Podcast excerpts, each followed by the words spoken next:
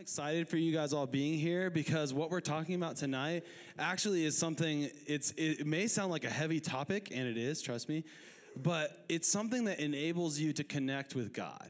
And so if you can learn to win the war against sin you can learn to connect with god on a deeper and deeper level. And so i'm going to pray and we're just going to jump right into what we have. God thank you so much for your grace and that we when we talk about a subject like sin that it doesn't have to be condemning us. It can be something that draws us closer to you something that draws us to freedom and tr- draws us to your mercy and your love. And i pray that the talk tonight would would do that would glorify you and what you've done on the cross for us.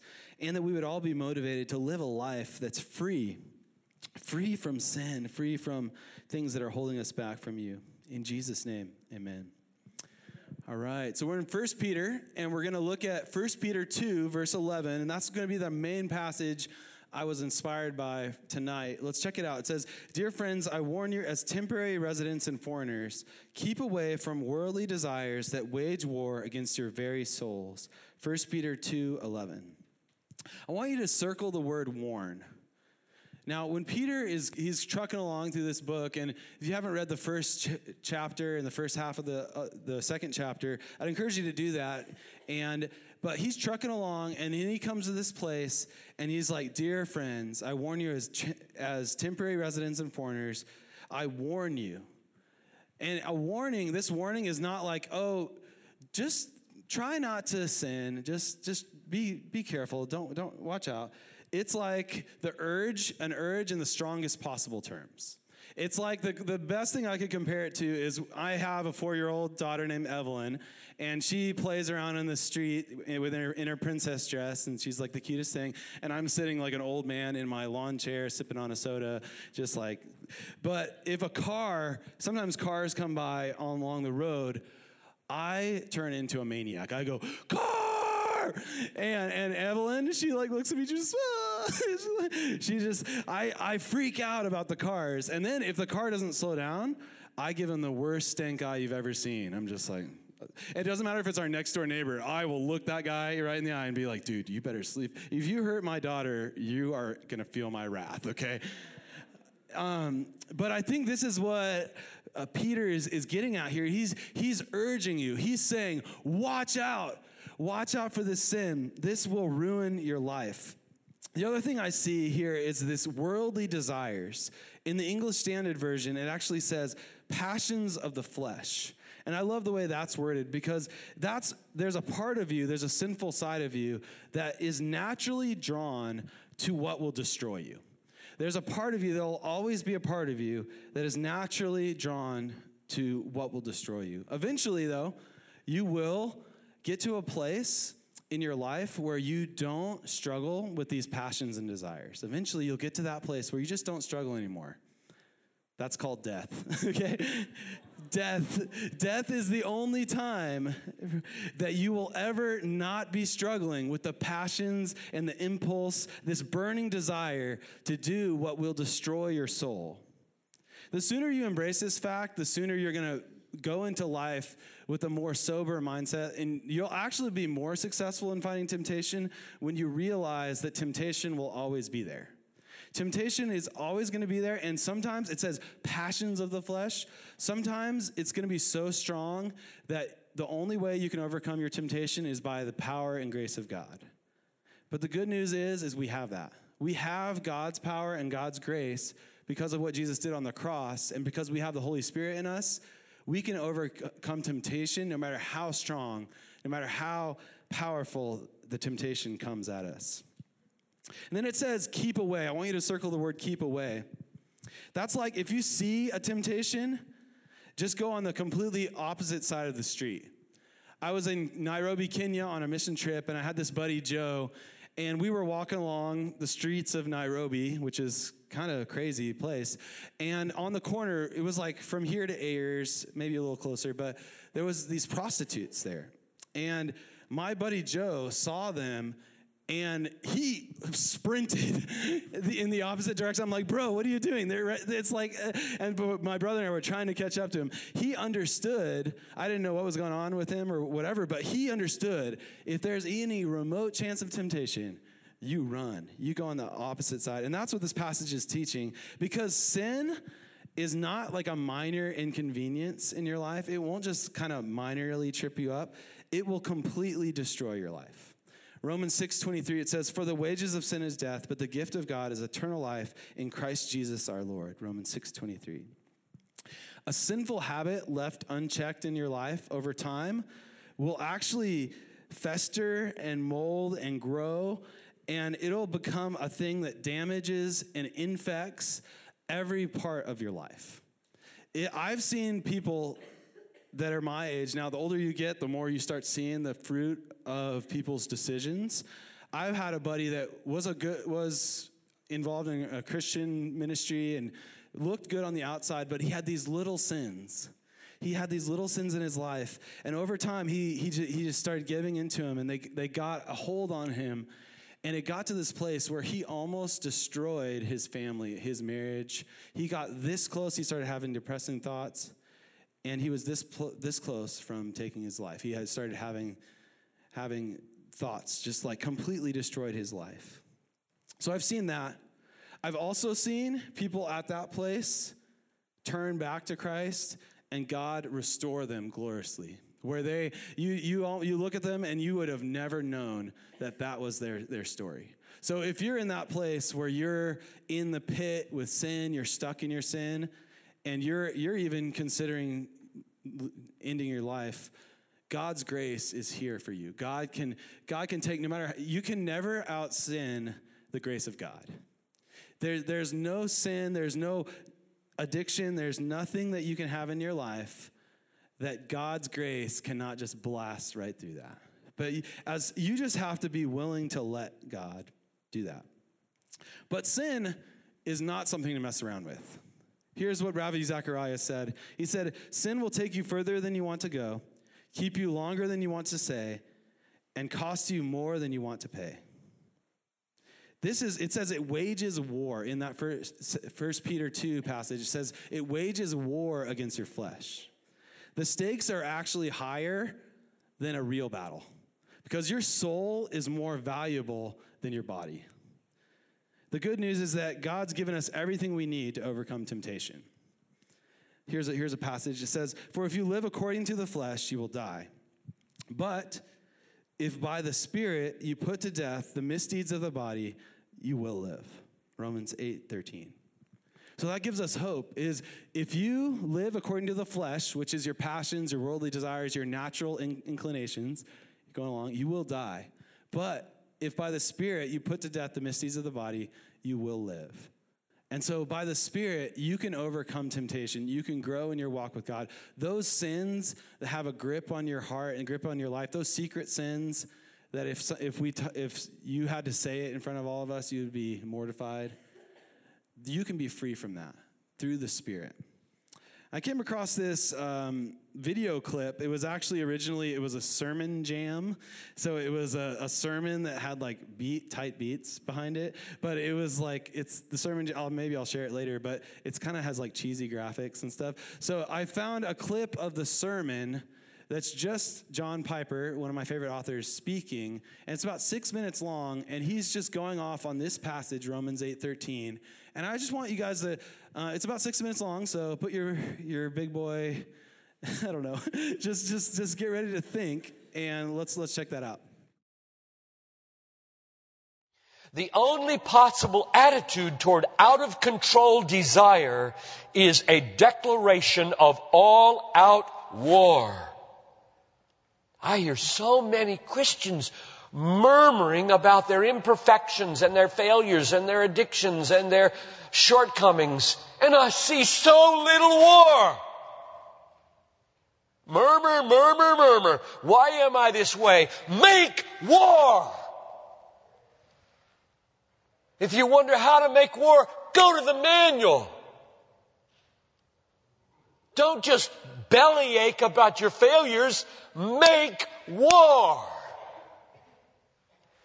He says, I'm continuing the quote. There is something about war that sharpens the senses.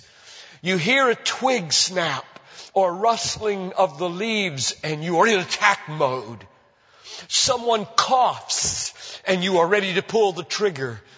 Even after days of little or no sleep, war keeps us vigilant.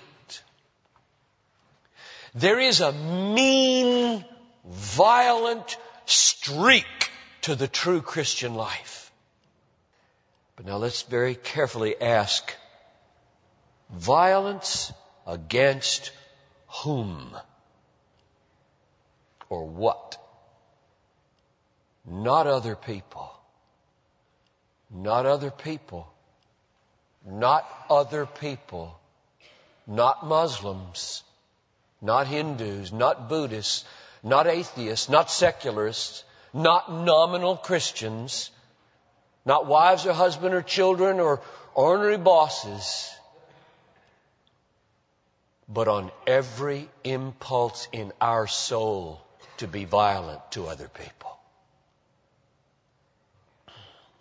violence, a mean streak in Christianity against our own selves and all in us that would make peace with sin and a settling in peacetime mindset. We make war on that in us.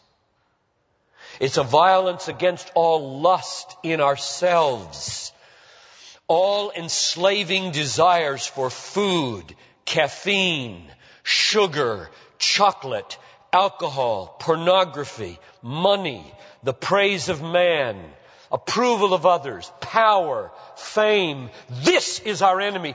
This is where we make war. It is a violence against all racism in our souls, all sluggish indifference to injustice in our souls, a violence against all indifference to poverty and indifference to abortion in our souls. Did you know that in the warfare of Romans, Satan doesn't show up until chapter 16? We tend to think of spiritual warfare as this, this little thing where you find some way to pray or some way to lay hands on or some way to do a, a Satan thing. Well, that's important. Believe me, that's important. We war not against flesh and blood, but against principalities and powers and world rulers of this present darkness and spiritual hosts of wickedness in the heavenly places. That's important. But you know what? It's not nearly as important as this. Because the only foothold Satan has in your life is your flesh and your sin. Nobody goes to hell because of Satan. The only reason we go to hell is sin. Much more important than fighting Satan is fighting sin. This warfare in verse 13 is vastly more important than figuring Satan out. Get that. My biggest enemy is not Satan. My biggest enemy is John Piper. Fallen, fleshly, rebellious, hostile, selfish, lusting, power grabbing, fame loving John Piper is my biggest enemy, and he's the only reason I'll go to hell, not Satan. Satan, you don't have nearly that kind of power. And therefore, I really care about us learning how to do this battle. Christianity is not a settle in, live at peace with the world the way it is religion. Like most Christians live their daily lives. Verse 13. If by the Spirit you kill there's a mean streak in Christianity, and it's not against anybody else but ourselves. In fact, it's against the meanness of ourselves against other people. If you feel like you're a mean person against others, a harsh person, a critical person, you know your problem? You haven't learned to make war You haven't learned to be mean.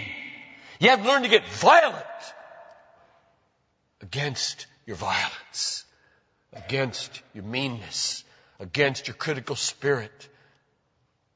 And you complain of it, talk about it. But have you made war 24 7 against it?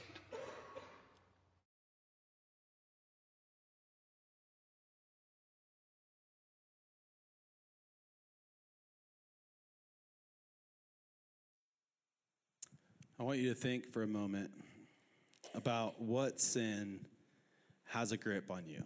What sin do you feel like you need to make war against? You need to kill. You need to fight.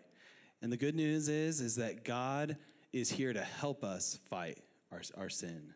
And it, whatever that thought you have in your mind is, I want to say to you that God can and will, if you allow Him to, make that temptation, that sin, that, that addiction, it can go from an enslaving addiction to a minor temptation.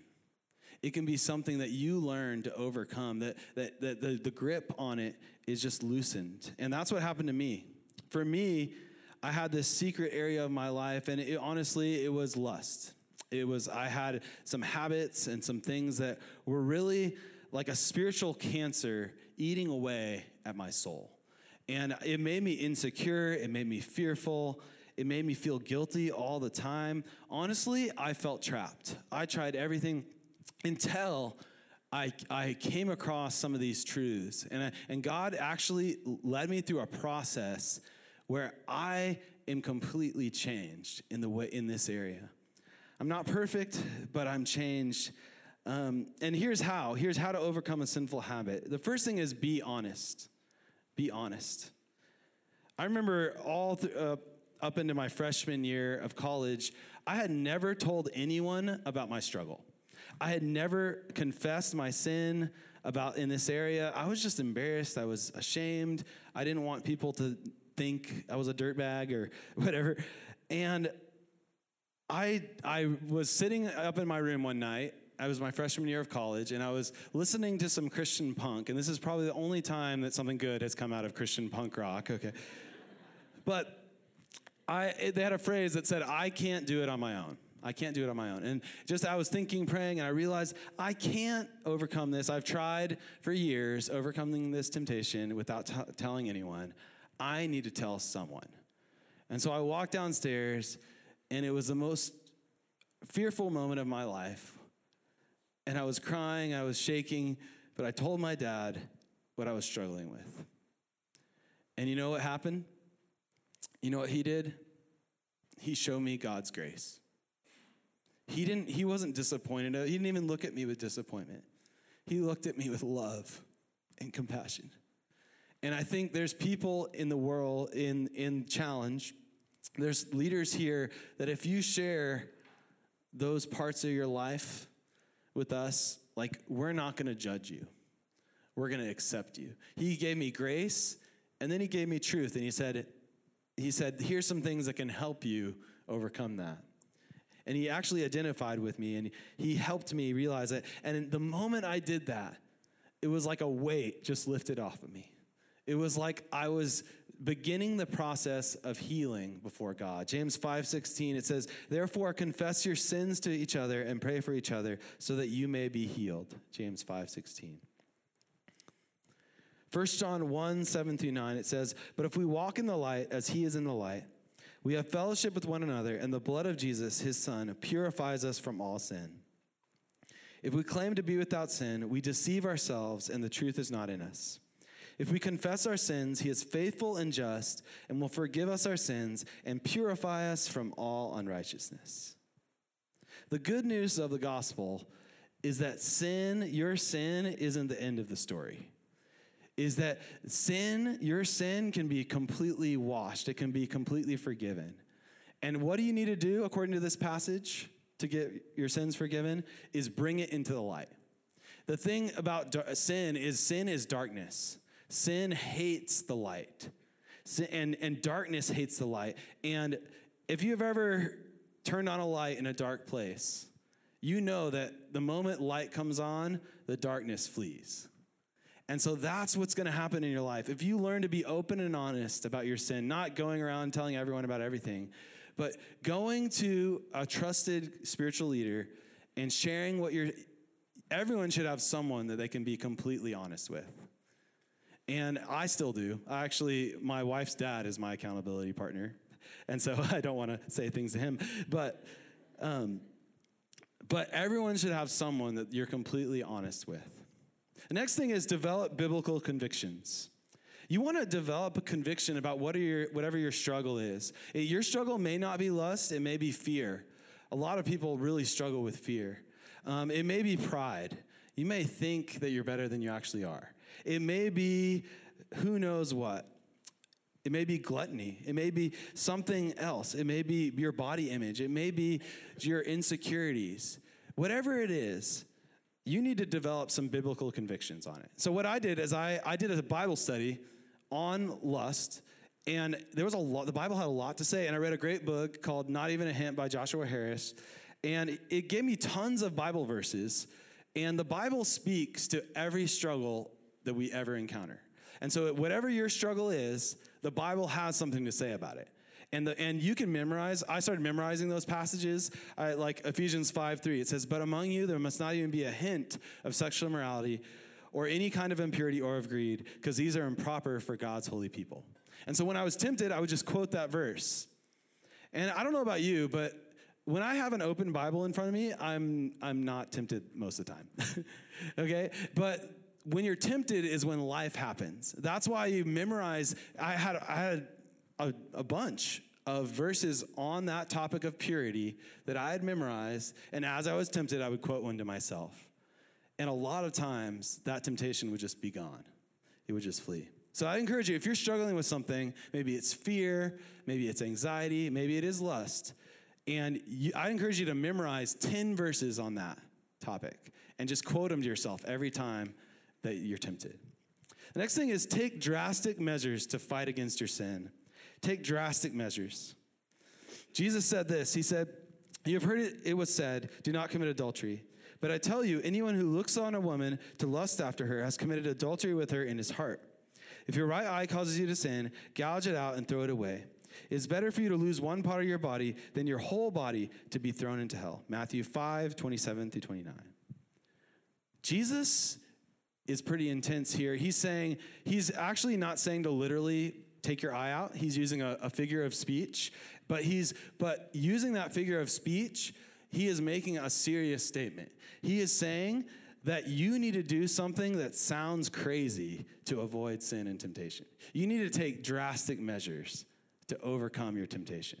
So you need to do whatever it takes because sin can destroy your life. And this is Jesus talking. Don't look at me like I'm going I'm being too hardcore. Jesus said this. Jesus said, "Do whatever it takes to be free from sin." So what I did, I had I was struggling with the temptation and my dad was keeping me accountable and I read a passage like this and I thought about it and I, I got to the place where I wanted to kill this sin in my life. I wanted to be done with it. And so this isn't for everyone, but I talked to my dad and I said, "Dad, I want to apply this this concept and do whatever it takes and next time I give in to this temptation, I'm going to give $100 to the church." And so I I did that. And I did that how many? I did it twice. and I gave $200 to the church, and then I went a long time without giving into it again. It was something that God used. Something, sometimes if you're addicted to porn, maybe you need to get a dumb phone okay and if you're if you're struggling with um, something else you need to take whatever drastic measures that god's calling you to do and this is not legalism this is by god's grace helping, working with God to put to death the misdeeds of the body. Romans 8:13, it says that, put to death put to death the misdeeds of the body. It's a violent, ruthless, whatever it takes attitude. There's no reason that you need to be stuck in the sins that you're stuck in. There's zero reason. The only reason is if you're not taking these steps. Be honest. Learn to do whatever it takes, and then develop those biblical convictions. Let's jump back into 1 Peter. 1 Peter 2:12. If you are living this lifestyle, this is the result. It says, "Be careful to live properly among your unbelieving neighbors. Then even if they accuse you of doing wrong, they will see your honorable behavior and they will give glory, give honor to God when he judges the world." So even if people talk bad of you, if you have a holy life, you're going to silence the haters. You're going to block out the haters. 1 Peter 2 15 through 17, it says, It is God's will that your honorable lives should silence those ignorant people who make foolish accusations against you. For you are free, yet you are God's slaves. So don't use your freedom as an excuse to do evil. Respect everyone and love the family of believers. Fear God and respect the king. 1 Peter 2 15 through 17. There's so much in here, but at the end of the day, there's a passage of a phrase I want you to circle. It's fear God. Living in the fear of the Lord is the thing that will guide you. Learning to honor and respect God. And you're going to be tested by this is how we live in a way that's honorable, that, that people, when they see you, there's nothing that they can stick on you. There's nothing that, that they try to throw on you that's going to stick because they got nothing against you. So you have to decide are, how serious are you going to be about following Jesus? How serious are you going to be about giving, getting rid of your sin? The only way to live a joyful Christian life is to live a committed Christian life. Dietrich Bonhoeffer said this When Christ calls a man, he bids him come and die. So when you became a Christian, when you, if you choose to become a Christian, Jesus is saying, Come, die with me so I can give you new life. 1 Peter 2 21, towards the end of this, um, this chapter, he says, To this you are called, Christ suffered for you, leaving you an example that you should follow in his steps. 1 Peter 2 21. And then in 22 through 25, which you'll study in your life groups, he goes off on what Jesus did for us. Jesus made the ultimate sacrifice. But if you're a follower of Christ, you're called to that same commitment. You're not you're called to suffer like Christ, and it's a privilege. So I want to ask a question to you tonight. What is Jesus worth to you? What is knowing Jesus worth to you? Is it worth overcoming your sin? Is it worth doing some of these things to get rid of sin in your life? Actually, one of my favorite books of all time, it's The Insanity of God by Nik Ripken. And I showed you a video of it at the end of last semester, but I actually came across another story that we're going to watch. It's about 10 minutes long. So I think we're good on, we're going to be okay on time, but because I'll wrap up after that. but we're going to watch that and it, it's really emphasizing how worth it it is to follow Christ. So let's check out that that um, video. I'd like to tell you about the toughest man I think I've ever met. Uh, I can't locate him any closer than Central Asia because uh, he lives in one of the toughest places on the planet. And he has no genealogy of faith. I say that he's the toughest man I ever met because uh, years ago, years ago, uh, uh, when another uh, foreign country invaded his country, he felt like in the name of Allah and for Islam, uh, he led a squad of 15 men to fight off the invaders. And he said to me, Nick, I took great joy when I could come up behind a foreign soldier, an invader, someone who was trying to kill Islam in my country. I took great joy when I could cut his throat and let his blood go over uh, my hands and my arms as an offering uh, to God. Now, he agreed to meet me if I would meet him in a third country. He would set up the interview. I would meet him into an apartment uh, with a light bulb hanging from the ceiling. He stood about uh, uh, 15 feet away from me behind a potted plant. And, and the deal was I wouldn't try to see him. I wouldn't try to uh, identify him. I would never ask for names, and I say, Good, uh, you're in charge of all security. And so that's how I set up meeting in a third country, the toughest man I ever met. And now he's telling me uh, about cutting the throats of enemy soldiers as a blood offering to God. And I, I just, I should have just let him tell the story, but I, I was just uh, so engrossed and grossed out by the story. I, I said, You have any clue how many people you killed? He said, Well, I stopped counting at about 150. And he said, I began to think that I was going crazy because at night I would dream and there were spots of blood in my hands in my dream. And as I, in successive nights when I dream, the blood would grow until the blood is covering my hands, my arms, and dripping down my elbows. And he said, I really knew I was going insane when I saw the blood during my waking hours. And I recognized it as the blood of those hundreds of people that I'd killed. And he said, no amount of washing or scrubbing. He said, I, I used uh, sand, I used soap, and no one else could see it, but every day, every night, the blood, nothing would take the blood off. And he said, then one night the dream changed. And there stood this man clothed in white, surrounded by a bright light, and there were scars in his hands and scars in his feet and there were these scars on his head and in one of his side. And he said uh, in Arabic, I am Isa Messiah, I am Jesus Messiah. If you find me, I can get the blood off. And the dream ended. And he wakes and he starts a six to 12 month journey to find Jesus the Messiah. We're not there. For 2,000 years, we haven't been there. Uh, there's little or no access to any Bible. There, there, there, there's no way to find a pastor to talk to. And, and, and so he's having a, uh, you know, he's having to piece together uh, a piece of the gospel here and a piece here and a piece here. And he did that for six to 12 months until he found Jesus the Christ. And he took Jesus into his heart and Jesus immediately took the blood away. He had no one like us to uh, disciple, train, advise him. Uh, he, he wanted his other uh, countrymen to uh, have Jesus like he had Jesus, and he began to smuggle Bibles and Bible portions and Jesus films in his country, and you know through the frozen mountain passes even at times. And and one day he came around one of those corners in the mountain, and there's the 15 men he used to lead. And they've been looking for their old commander.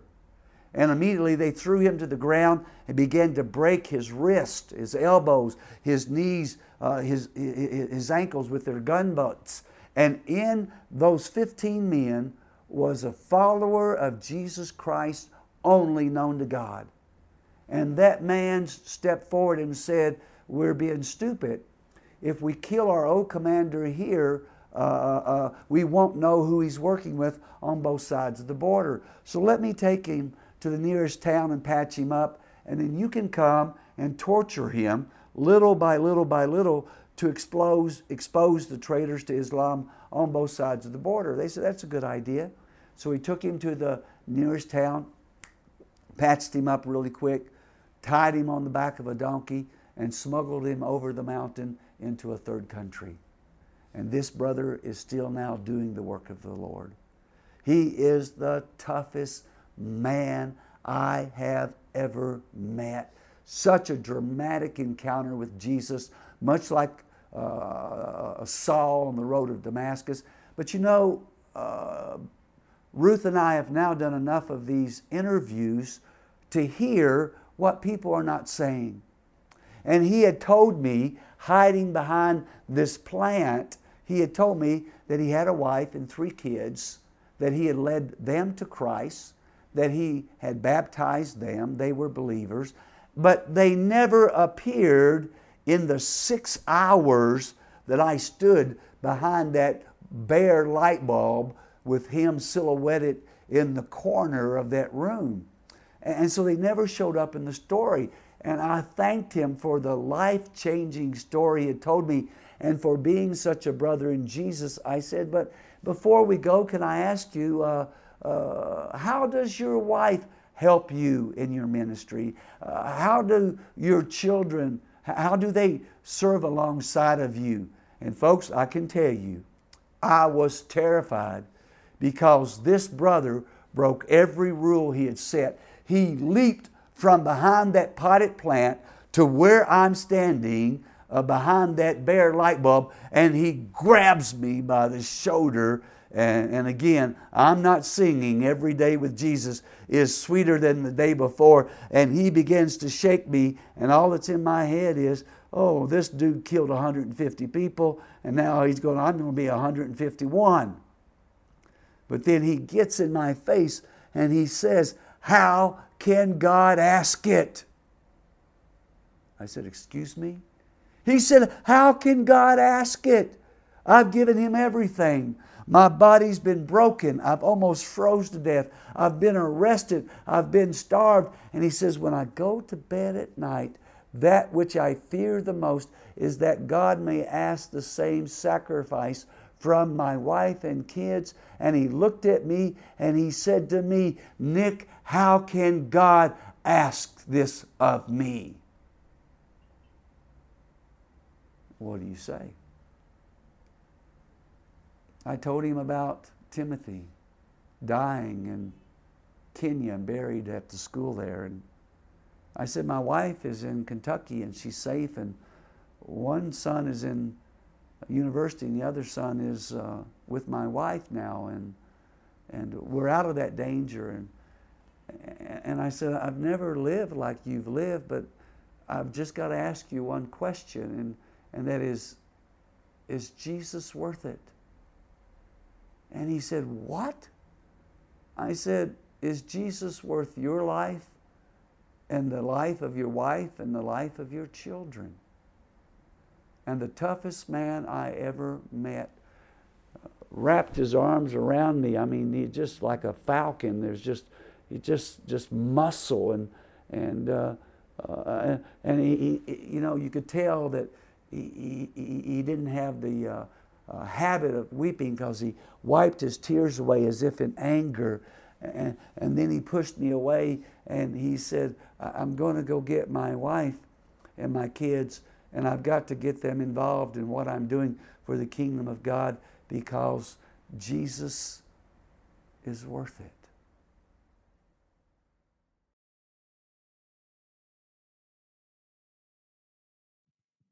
Stories like this um, show me that there's people that are risking everything to follow Christ. And it's inspiring to hear stories of, of people literally risking their lives to follow Christ. And, and I, I think about myself and I think there's something in me that's like, sounds like, yeah, I want to go do that. But what I've discovered is it's easier, sometimes it's easier to actually die for Christ than it is to live for Christ. Until, until God will call you to die for Him, you got to practice learning to live for Him. And so, for a lot of us, it's learning to live obediently and completely committed in the daily, everyday parts of life first, before you can do the heroic stuff like in these videos. Because what is Jesus worth to you? That's my question. I want to ask Is Jesus worth it?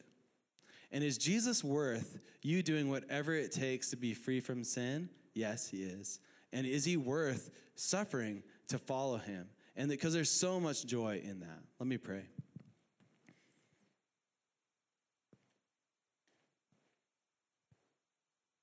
Father, thank you so much that you are good, that you are with us, that you are here, that you are worthy of our lives. I pray that every person in here would come to the place where we realize that you are worth living for today and every day. That your grace would call us forward, that we wouldn't, wouldn't feel like this is up to us, but Lord, that you would show us that, that you want to lead us into a life of joy and peace and power with you. So I pray for every person in here that we would take our next step, that we would get grow to the place where nothing is holding us back from following you. And I pray this in Jesus' name. Amen.